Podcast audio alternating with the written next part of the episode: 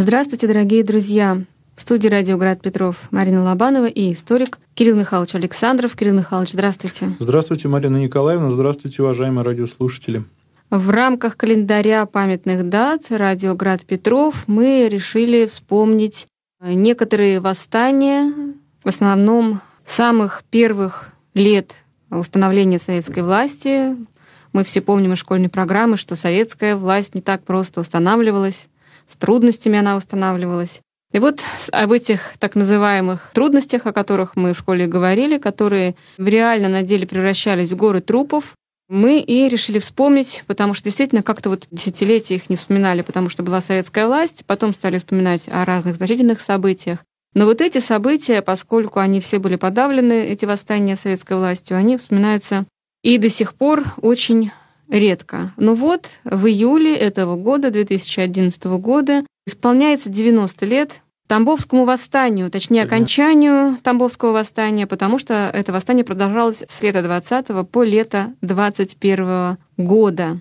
Это одно из крупнейших и самых трагичнейших, и самых известнейших крестьянских восстаний, настоящая война, потому что там действовали буквально армии против известных э, советских деятелей. Мы в других программах о них говорили, упоминали. У нас есть программа в цикле «Возвращение Петербурга» Тухачевском, об Антонове Овсеенко.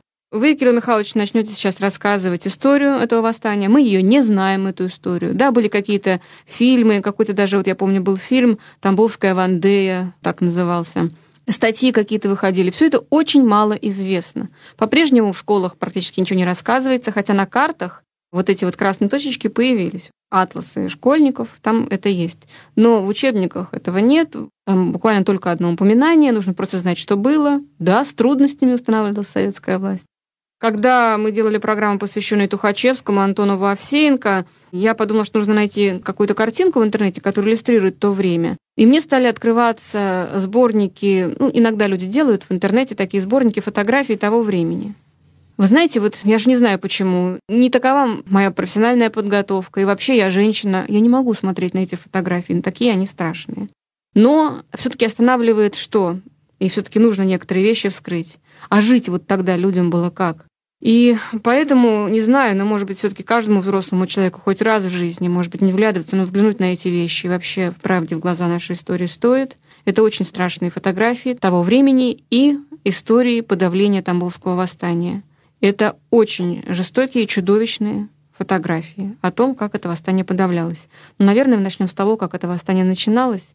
Почему же в августе 2020 года Тамбов и земли вокруг Тамбова восстали против, казалось бы, советская власть землю крестьянам, заводы рабочим. Чего же они восстали? И как это произошло? Начну с того, что, конечно, не Тамбов восстал, потому что он так и остался в руках коммунистов, да, в руках большевиков.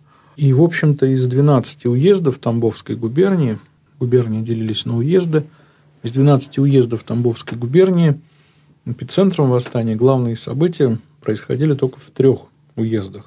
Это Тамбовский, Кирсановский и Борисоглебский уезды. Вот эти три уезда, они стали, в общем, эпицентром этой крестьянской войны необъявленной, хотя, в общем-то, у восстания были шансы распространиться за пределы Тамбовской губернии и на территории, которая была охвачена восстанием вот в этих трех уездах, о чем я дальше расскажу, появлялись повстанцы и из других регионов, которые совершали такие своеобразные рейды. Ну, видимо, для того, чтобы подкрепить свои силы. Александр Солженицын называл Тамбовское восстание 21 года символом народного сопротивления коммунизму. В этих словах определенное рациональное зерно и доля истины, безусловно, содержится, несмотря на некоторую такую эмоциональную окраску. Хотя я должен сказать, что, наверное, из народных восстаний, когда вот именно не элита, если под элитой белых понимать, сопротивлялись большевикам, а вот народ. Тамбовское восстание далеко не самое крупное по своему размаху. Наверное, самым крупным по численности вовлеченных в события людей было восстание 21 года, вот в феврале-марте 21 года, Западно-Сибирское, или Ишимским его еще называют, в Западной Сибири. Об этом мы тоже будем говорить. Но восстание в Ярославле, в Ижевске, Воткинске в 18 году, они уступают по размаху, конечно, войне на Тамбовщине, в Западной Сибири.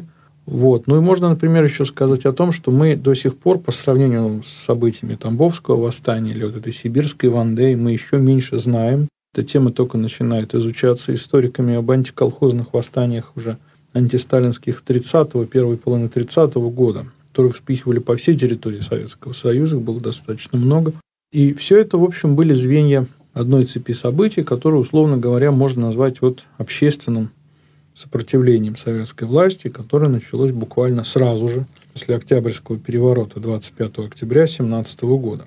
И по существу это сопротивление в разных формах, в разных видах, оно не прекращалось до Второй мировой войны.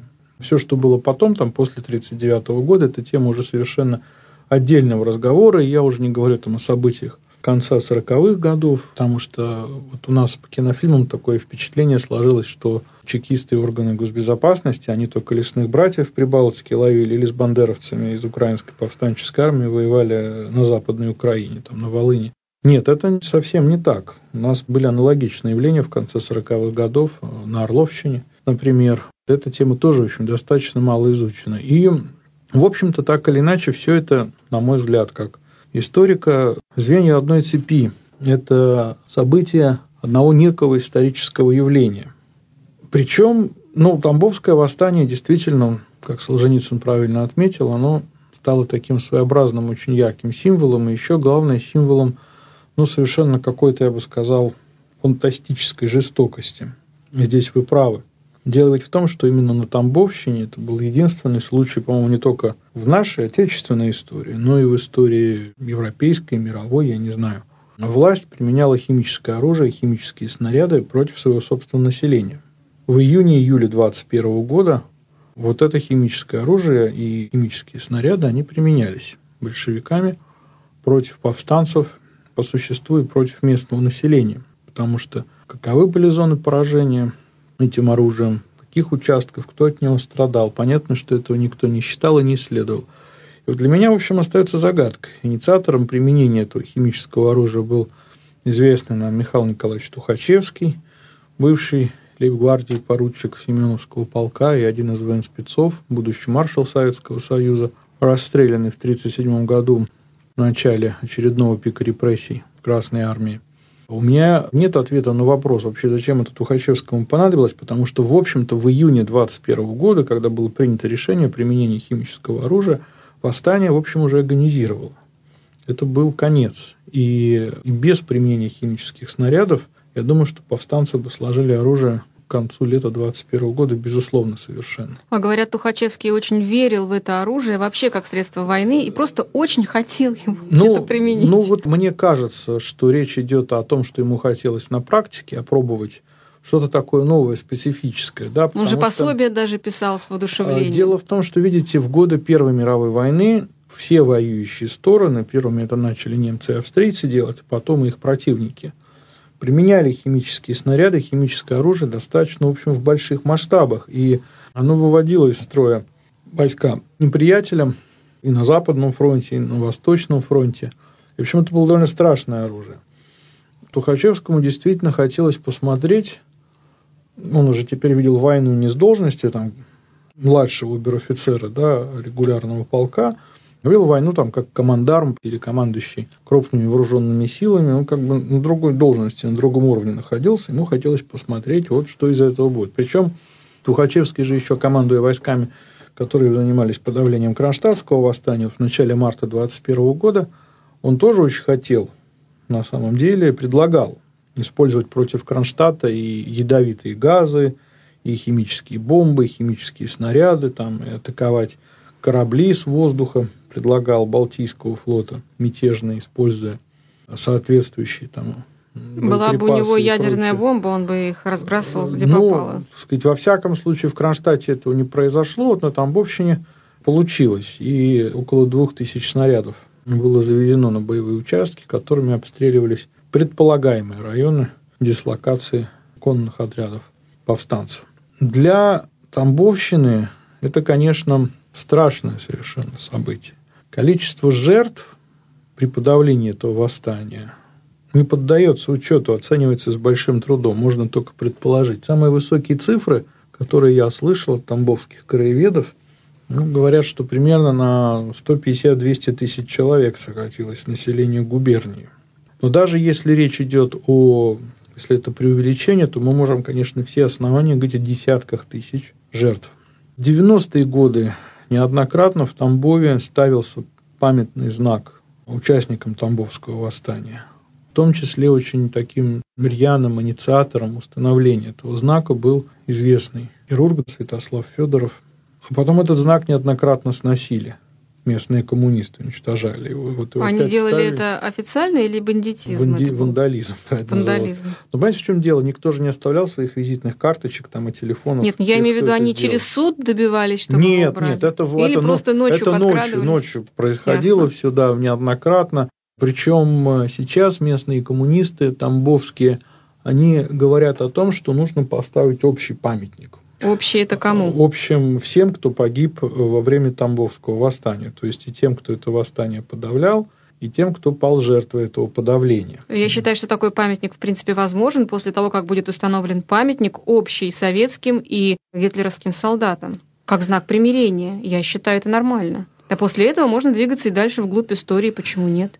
Во всяком случае, эта инициатива не вызвала большой какой-то общественной реакции. И, в общем, такая памятная борьба вот вокруг этих символов и памятников, насколько мне известно, в Тамбове продолжается так или иначе, потому что это слишком травмирующее событие, хотя ему уже 90 лет, оно все равно оказывается очень травмирующим. Более того, Тамбов и Тамбовская область не были в оккупации во время войны Второй мировой, но документы соответствующих органов, военкоматы, которые спускались, они говорят о том, что, например, органы госбезопасности, они призывали очень внимательно сотрудников военкоматов относиться вот к проверке лиц, которые мобилизовывались в Красную Армию, чтобы исключить призывов войска действующей армии, там, участников Тамбовского восстания или их детей. Или если их призывать, то только, в общем-то, на такие должности и в такие войска, службы в которых исключал бы возможность перехода на сторону противника. Это в какой период времени? 41-й, 42 год уже вот так. То есть это такие директивы были? Вот, такие документы были, да. Угу. И, э, ну, называлось, так сказать, исключить возможность призыва в части действующей армии участников антоновских банд, их, э, соответственно, там, детей и так далее. Не знаю, насколько это на практике соблюдалось и как это все было, но во всяком случае событие действительно имело очень травмирующие последствия. Кстати, вот про историю как раз вот этой вот чистки, скажем так, армейской. У нас такое тотальное представление, в принципе, правильно, что прошла чистка перед войной, да, якобы войны не ждали, и вот такая была генеральная чистка армии, армии, да. Но дело в том, что армию на основании идеологических подозрений продолжали чистить и даже в ходе войны. Пример тому Солженицын, Нет, армию, которого тоже арестовали, армию забрали. начали чистить в 23 году, и Красная армия пережила несколько волн репрессии, изъятия командного ну, состава. Самое это интересно, что во время войны... 23-й, 30-й, 31-й, 32-й, потом 37-й, 38-й и 41-й буквально накануне войны, вот апрель-май и первая половина июня 41-го начались уже новые массовые аресты, когда, например, Кирилл Афанасьевич Мерецков был арестован, он был чуть ли не арестован на вторые-третьи сутки после войны и подвергался совершенно жестоким пыткам, и большую группу генералов расстреляли в октябре 1941 года в Куйбышеве. В общем, в принципе, естественно в какой-то степени, потому что власть армии боялась. Она боялась ее, опасалась в годы гражданской войны, она постоянно пронизывала армию корсетом из таких политических руководителей, которые должны были бы обеспечивать функции политического контроля. В разное время разные органы играли эту роль, разные люди, там институт военных комиссаров то упраздняли, то восстанавливали, но власть всегда считалась с возможностью да, каких-то антибольшевистских выступлений со стороны армии.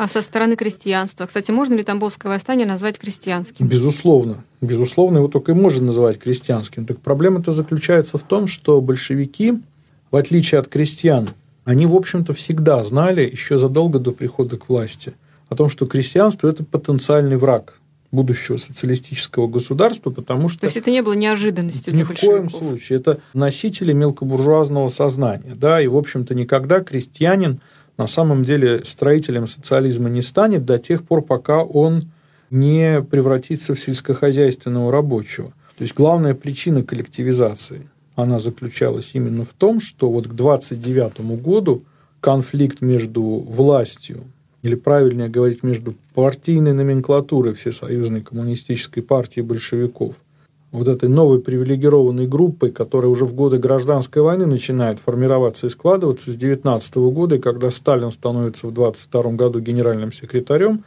ЦК РКПБ, эта группа уже есть. Именно в руках этой группы постепенно концентрируется власть, собственность. А в конце концов она будет определять там цены, зарплаты, занятость населения, покушаться на духовный мир человека и конфликт между номенклатурой партийной и крестьянством. В ходе хлебозаготовительных кризисов 27-28 года он достиг такого размаха, то вопрос стоял так. Либо крестьяне одолеют советскую власть, и она рухнет, и тогда партии большевиков придется отвечать за очень многие преступления, которые она совершила за предшествующие 10 лет – начиная там, от разгона учредительного собрания и истребления духовенства до убийства царской семьи. Либо партия большевиков победит крестьянство, и начнется вот это всесоюзное раскрестьянивание России, которое происходило во время коллективизации. То есть крестьянин должен был... Это еще Ленин предлагал. Это не идея Сталина, это глубокое заблуждение. Крестьянин по замыслу большевиков еще в первые годы советской власти должен был бы стать сельскохозяйственным рабочим – прикрепленным к земле, который бы работал бесплатно на социалистическое государство или не бесплатно, но по тем расценкам, которые государство будет устанавливать. И выдавал этому государству сельскохозяйственную продукцию. Это, конечно, полностью, фактически речь шла о какой-то новой форме крепостного права или рабовладельческих даже отношений. Это полностью совершенно да. противоречило, не просто противоречило, а это было что-то противоположное – тому совершенно, да, о чем мечтали Петр Аркадьевич Столыпин и Александр Васильевич Кривошеин. Кстати, вы знаете, вот до сих пор люди, а это реально, звонят на радио и высказывают следующую мысль. Зачем вы, вот, допустим, в программах сословия Российской империи рассказываете о дворянах? Или зачем вы в других программах рассказываете о дворянской культуре, писатели, поэты, художники, архитектура, связанная с какими-то дворянскими фамилиями? Ведь дворяне — это те, кто закрепостили крестьян, крепостное право — вот царская Россия. И никто потом не вспоминает, что ведь крепостное право в гораздо худших формах вернулось при большевиках. Дело в том, что в словах, которые вы сейчас произнесли, определенная доля здравого смысла есть. Но не только дворяне закрепостили крестьян. Было время, когда и сами дворяне были крепостными. Просто трагедия России заключается в том, что освобождение дворян произошло в 1762 году, а освобождение крестьян на 99 лет позже. То, что, так сказать, вот этот процесс раскрепощения российских сословий, он оказался так разорван по времени. Ну, и если с оговорками со всеми, пускай так, да, ну, примем эту точку зрения – что дворянство закрепостило российское крестьянство. И крепостное право XVIII века – это совершенно ужасная вещь. Она нравственно, в общем-то, на самом деле разлагала, она была не только унизительным антихристианским, но она разлагала и само дворянство, бесспорно совершенно. И об этом ни в коем случае нельзя забывать, что, кстати, вот многие русские дворяне очень чувствовали и переживали, откуда движение декабристов эмоционально, по крайней мере, родилось. Но при всем при этом не будем забывать, что как дворянство закрепостило крестьянство, так оно его и освободило на самом деле. Если ну, иметь в виду, что, допустим, российский монарх, он значит, выражал интересы дворянства. Более того, именно российское дворянство и русская правящая бюрократия, к сожалению, поздно это произошло, но это произошло. В начале 20 века оно нашло в себе силы и мужество, несмотря на отчаянную борьбу, несмотря на противоречия все – преодолеть вот этот старомосковский принцип верховной собственности государства на землю. Столыпинская аграрная реформа подразумевала, что каждый крестьянин может стать собственником своего земельного надела, который был, кстати, совершенно не маленьким. Там в некоторых, в минимальном случае это могло быть 3,5-4 гектара на семью. Да, но ну вот и, после 17 -го года да. это все могло бы быть. Вот. Я хочу, чтобы вы сказали про советский период, положение вот, крестьян, совет, где советский. люди не вот. имели ни документов, ни паспортов, Нет, значит, не могли переехать. Э, Прикреплены сама, были к своему месту сам, работы. Сама, это не крепостничество? Совершенно верно. Аббревиатура ВКПБ в 30-е годы уже по донесениям органов ОГПУ и НКВД, которые занимались политическим контролем, она расшифровывалась и колхозниками, и служащими некоторых, так сказать, учреждений, рабочими госпредприятий, которые тоже через там, в конце 30-х, на рубеже 30-х и 40-х годов оказываются лишены права переходить с места работы на место работы. Эта аббревиатура расшифровывается как второе крепостное право в скобочках большевиков. По-моему, только в 70-е годы крестьяне начали получать паспорта. В начале 60-х, но этот процесс был растянут по времени. И самое главное, что ну, в 70-е годы пенсия колхозников составляла ну, совершеннейшие копейки. Это что-то там 12-15 рублей было в месяц. Это после вот этого действительно рабского труда на партийную номенклатуру КПСС на протяжении десятилетий на самом деле. Многие связывают это именно со сталинской коллективизацией. На самом деле, я еще раз подчеркиваю, здесь нужно сделать небольшой экскурс, очень короткий, потому что иначе будет непонятно, что происходило на Тамбовщине. Известно, что декрет о земле, который был принят Вторым Всероссийским съездом Советов на фоне Октябрьского переворота, предполагал да, ликвидацию помещичьего землевладения и передачу земли крестьянам. Раздел помещичьей, так сказать, собственности да, между крестьянскими дворами на уравнительных принципах. И это была не идея Ленина. Это была идея партии социалистов-революционеров, и потом показывали на Ленина пальцем и говорили о том, что Ленин украл нашу идею, на что Ленин говорил, что неважно, чья идея, важно, кто смог притворить в жизнь. Крестьяне, и в этом был драматизм ситуации и ужас вообще революции, ну, прям по Достоевскому все. Они восприняли этот декрет как право, как санкцию новой власти на разгром помещичьих усадьб. И стали происходить чудовищные вещи.